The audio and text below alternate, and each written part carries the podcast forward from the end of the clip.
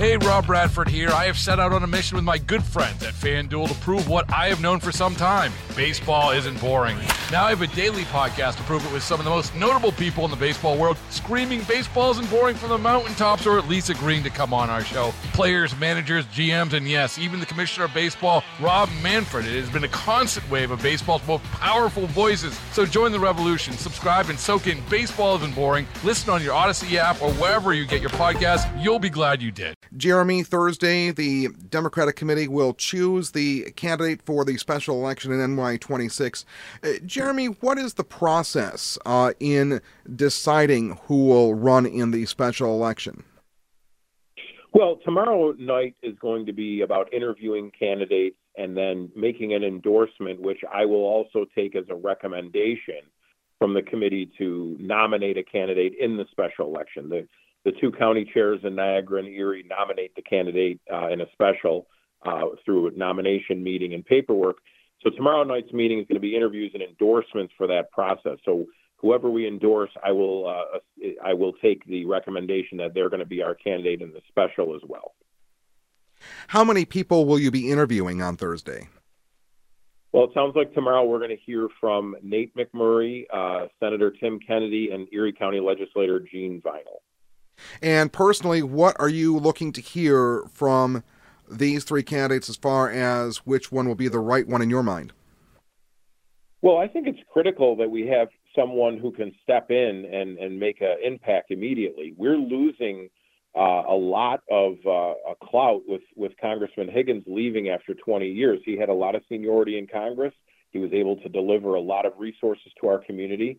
And then if it is Senator Kennedy, who is the candidate, we're going to lose that clout in the state Senate. We can't afford to lose that much seniority and governmental experience with those two seats. So tomorrow I want to hear from the candidate who says, I can hit the ground running in Albany and I can make sure that we continue to receive the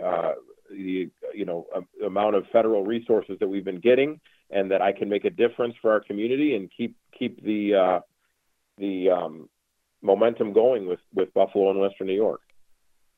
So how do you temper picking the right candidate with not missing out on the seniority and balance in, say, Albany?